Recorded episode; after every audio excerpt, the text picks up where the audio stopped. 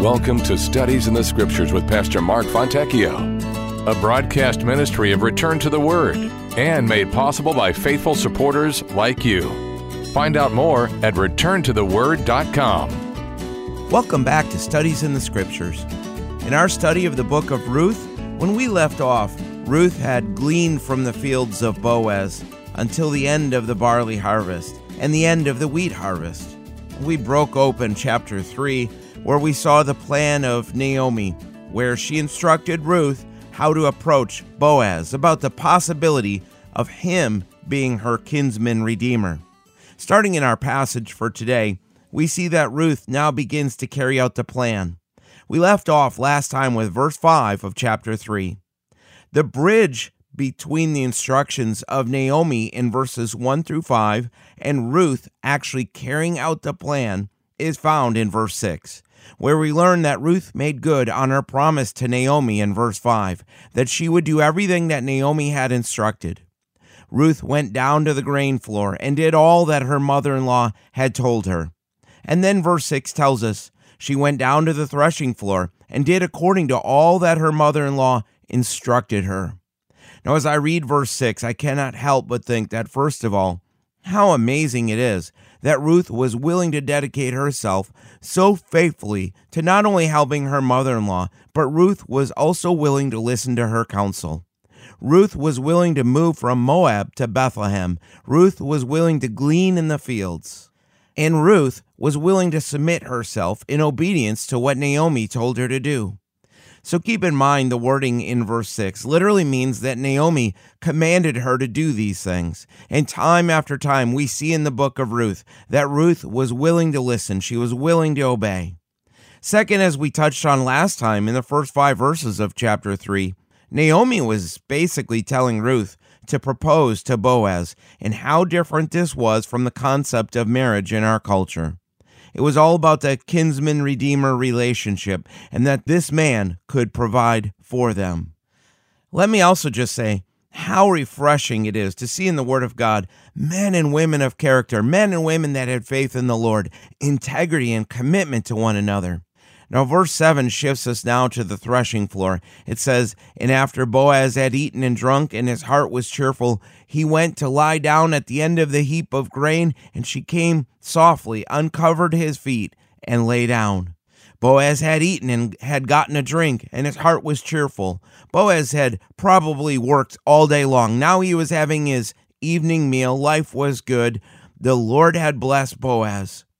Ruth watched him finish his meal. She watched him go and lie down at the end of the heap of the threshed grain. The wording tells us this was the finished product. This was the pile of grain that came from the days of threshing and was waiting to be transported to the city. Normally, the pile would have been just at the edge of the threshing floor. Boaz laid down at the end of the heap, meaning he laid down at the furthest end away from the threshing floor. This would have been the end of the pile. This would have been the most exposed to the animals and the thieves. And verse 8 tells us, "Now it happened at midnight that the man was startled and turned himself, and there a woman was lying at his feet." Boaz fell asleep before Ruth made her move, because first of all, verse 7 told us that Ruth came softly. The word for softly actually means that she came in secret. She came covertly. She uncovered his feet according to their custom and lay down. But we also read in verse 8 that some time must have passed. It was midnight when Boaz was startled, turned himself, and noticed her. If he was awake, he would have noticed right away, but he didn't. Some time had passed. He fell asleep. The King James says in verse 8, Boaz was afraid. The New King James reads that he was startled. So people have speculated all sorts of things. Some suggest that he had a bad dream, or that maybe Boaz was visited by an angel. But I think a better translation of the Hebrew is not that he was afraid or startled, but that he trembled, he shuddered. It was late spring to early summer. It was probably a warmer evening, and because it was a warmer time of year, he wouldn't have felt the cold air wake him right away. It was midnight when Boaz tossed and turned in his sleep, when he noticed a woman laying at his feet. I think the Hebrew gives us the idea that at midnight it got a little colder, his feet were cold, and he reached for his blanket, and that is when he noticed Ruth. Notice how the King James reads, "Behold, a woman lay at his feet." It surprised him. It took him off guard. And remember back, what did we say last time about this? About what would happen during the time of the judges out at the threshing floor. Well, the prostitutes would go out to the threshing floors at night to offer their services. Most men living in that day would have assumed that this is what Ruth was there for and would have taken advantage of the situation. But not our man Boaz, verse 9. And he said, "Who are you?" So she answered, "I am Ruth, your maidservant. Take your maidservant under your wing, for you are a close relative." First in verse 9, we read that he asked the question, "Who are you?" Notice what Ruth said, "I am Ruth, your maidservant." Ruth still identifies herself as his maidservant. She still is acknowledging her position in the social ranking of the day. But we see no reference that she was from Moab. We see no reference to herself as the widow of Mahlon. And we see no reference that she was the one that traveled back from Moab with her mother-in-law, Naomi. Now, the reason I bring all this up is because all throughout the book of Ruth, up until this time, we have seen Ruth time after time identified by these things. But key in on the second half of verse 9. If we understand the culture of the time, this is truly an extraordinary passage. "Take your maidservant under your wing, for you are a close relative." Or as the New American Standard puts it, "Spread your covering over your maid, for you are a close relative." Boaz asks the question who she is, and now Ruth takes the attention off of herself and puts it back on Boaz. Keep in mind the social dynamics. She just pointed out the fact that she is a lowly servant and he is the master. She is an uninvited visitor on his turf. She is a woman and he is a man. She is from a foreign land and he is a Hebrew. And out of nowhere, Ruth requests that Boaz marry her. The custom of what Ruth had done and what she was saying to Boaz, it may seem strange to us, but it left no doubt in their culture. First of all, the wording that she used is literally, it means to spread one's wing over. That's why the New King James translates this as "take your maidservant under your wing." Now immediately this should bring something to mind that we studied before this in the book of Ruth. So let's turn back to chapter 2 and look to verse 12. This was Boaz speaking to Ruth at the time of the harvest. Notice what he told her. "The Lord repay your work, and a full reward be given you by the Lord God of Israel, under whose wings you have come for refuge." Here in verse 12, the wings were a metaphor for the refuge of the Lord God of Israel, that he would provide for her. So part of the understanding of the wording back in chapter 3 is this idea of refuge, of Boaz taking her under his wing and assuming her responsibility for her security. But in verse 9 in chapter 3, there is a little more going on than just this. The wording used could also be translated as not referring to wings, but to the edges of a garment. And this is why the King James translates this as Ruth asking Boaz to spread his skirt or garment over her.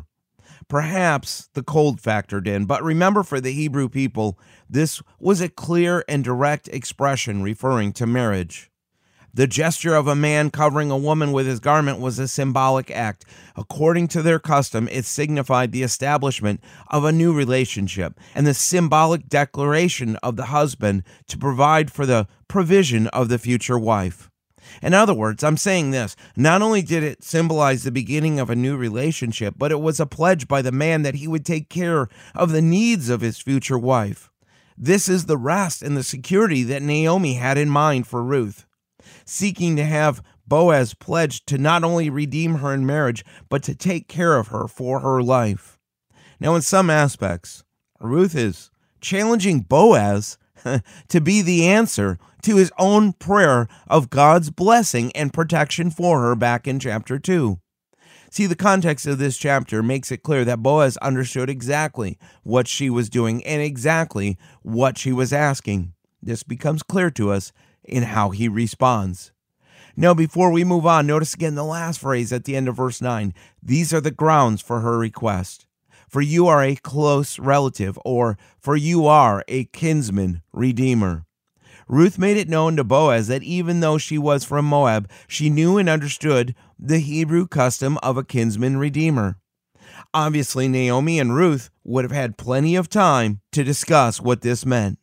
So remind yourself that Naomi had instructed Ruth in verse 4 that Boaz would tell her what to do, and this is just what he does. Boaz responds to Ruth in verse 10. Our text instructs us. Then he said, "Blessed are you of the Lord, my daughter, for you have shown more kindness at the end than at the beginning, in that you did not go after young men, whether poor or rich." Don't miss the tension and suspense in this text, in this passage. Boaz could have easily just dismissed her and told her, "Hey, get lost." But he didn't. Instead, Boaz responds very kindly by saying, "Blessed are you of the Lord, my daughter." Once again, we see the respect that he showed to her by addressing her as my daughter. Then Boaz tells her that she had shown more kindness at the end than at the beginning. The latter kindness is obviously the fact that Ruth had showed up at the threshing floor and asked Boaz to marry her. The kindness that Ruth showed in the beginning, this ties us back to verse 11 of chapter 2, where we learn that Boaz knew of the kindness of Ruth. In that Ruth had left her father and mother, Ruth had left the land of her family just to look after her mother-in-law. And to add to this, back in chapter 3, notice what Boaz says to her at the end of verse 10, "In that you did not go after young men, whether poor or rich." I find this to be an interesting statement by Boaz. Boaz was older, but not ancient, not a withered old man, still able to put in a full day's work and stay at the threshing floor at night. Boaz, well, he wasn't a poor man. Chapter 2 taught us he was a man of standing, a man with land and servants. Boaz knew that if she was just looking for love, she could have gone elsewhere, but she didn't. She came to him uttering the words of a close relative, a kinsman redeemer. We mentioned before, she surely could have found someone to marry her back in the land of Moab, but she came to a foreign land and was willing to marry an older man, not because of love, not for herself, but because it would help provide for Ruth and Naomi for the rest of their lives. And so this is all to say that Boaz recognized the love and commitment that Ruth was showing to Naomi. Verse 11, "And now, my daughter, do not fear. I will do for you all that you request, for all the people of my town know that you are a virtuous woman." My daughter again in the text. Do not fear had to be comforting words for her to hear. But then look at what he said. "I will do for you all that you request." Boaz, he's a man of grace. But think about what we can take from this verse, about the testimony that Ruth had provided. Only weeks before this, Ruth had arrived in town as a destitute widow, a foreigner at the mercy of the locals. We saw in chapter 2 that even Ruth understood that she was on the low end of the social scale, with no other way to provide for herself but to pick up scraps in the fields. But it was her work ethic and her commitment to her mother-in-law. The people of the town had seen in just a few short weeks that she was a woman of character. She didn't gain this reputation by trying to be someone important. She didn't gain this reputation by trying to rub noses with the wealthy people of the town. She became known for her commitment as a woman of character. At this point, you have to think of the emotions that must have been taking place. As Boaz told her, "Yes, I will do as you ask, but here comes the problem." Notice verse 12. "Now it is true that I am a close relative. However, there is a relative closer than I." Again, I love the integrity being shown in this chapter. Boaz had a young woman that wanted to marry him, but he knew that there was another man that was a closer kinsman than he, and before the Lord, he needed to do the right thing. Take a look at his instructions in verse 13. "Stay this night, and in the morning it shall be that if he will perform the duty of a close relative for you, good, let him do it. But if he does not want to perform the duty for you, then I will perform the duty for you, as the Lord lives. Lie down until morning." Now, there's something subtle in this verse that we tend to not pick up in the English. The wording is very careful to make things clear. Boaz did not use the wording that would carry any idea of anything physical taking place. Instead, he used the wording referring to lodging somewhere for the night. In chapter 2, we learn that Boaz didn't want others taking advantage of Ruth in the fields.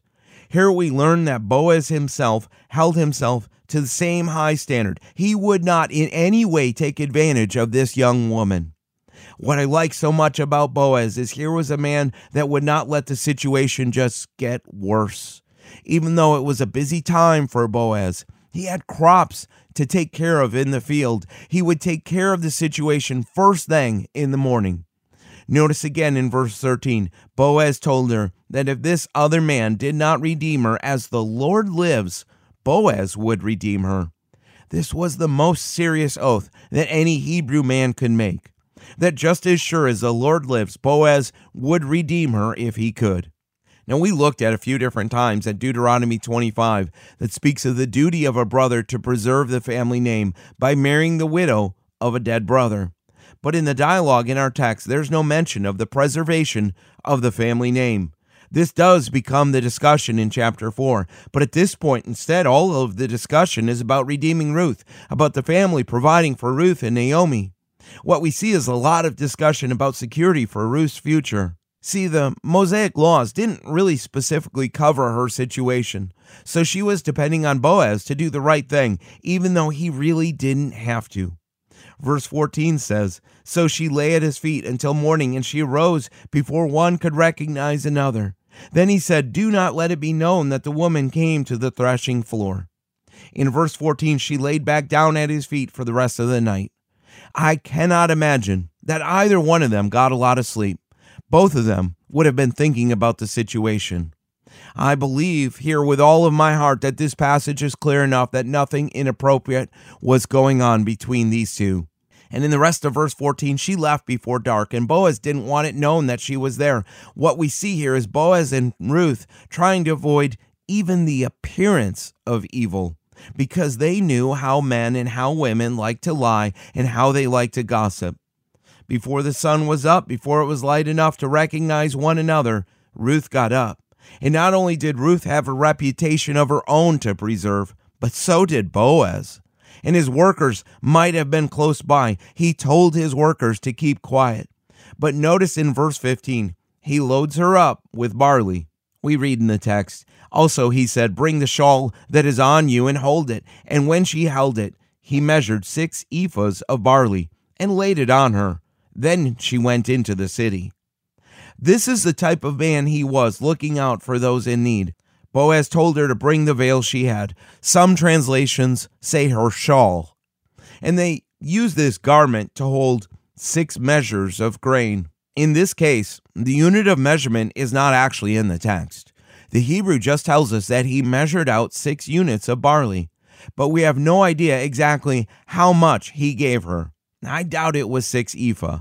Because this would mean she carried home on her shoulders between 180 to 300 pounds of barley.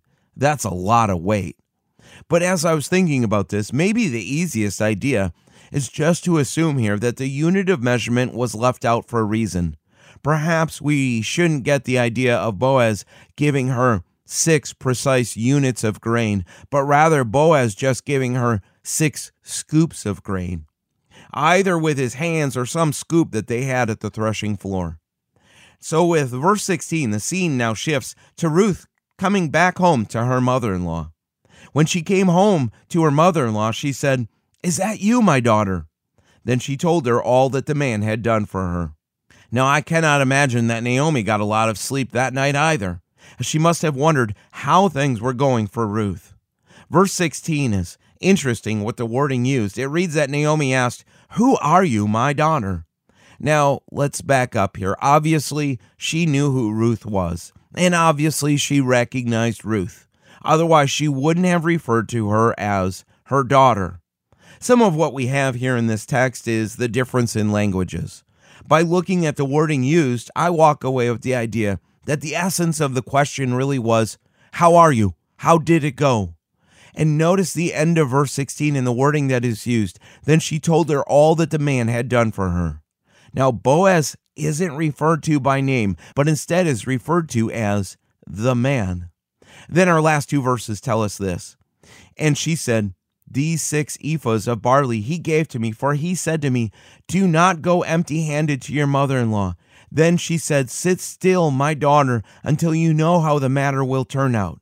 For the man will not rest until he has concluded the matter this day.'"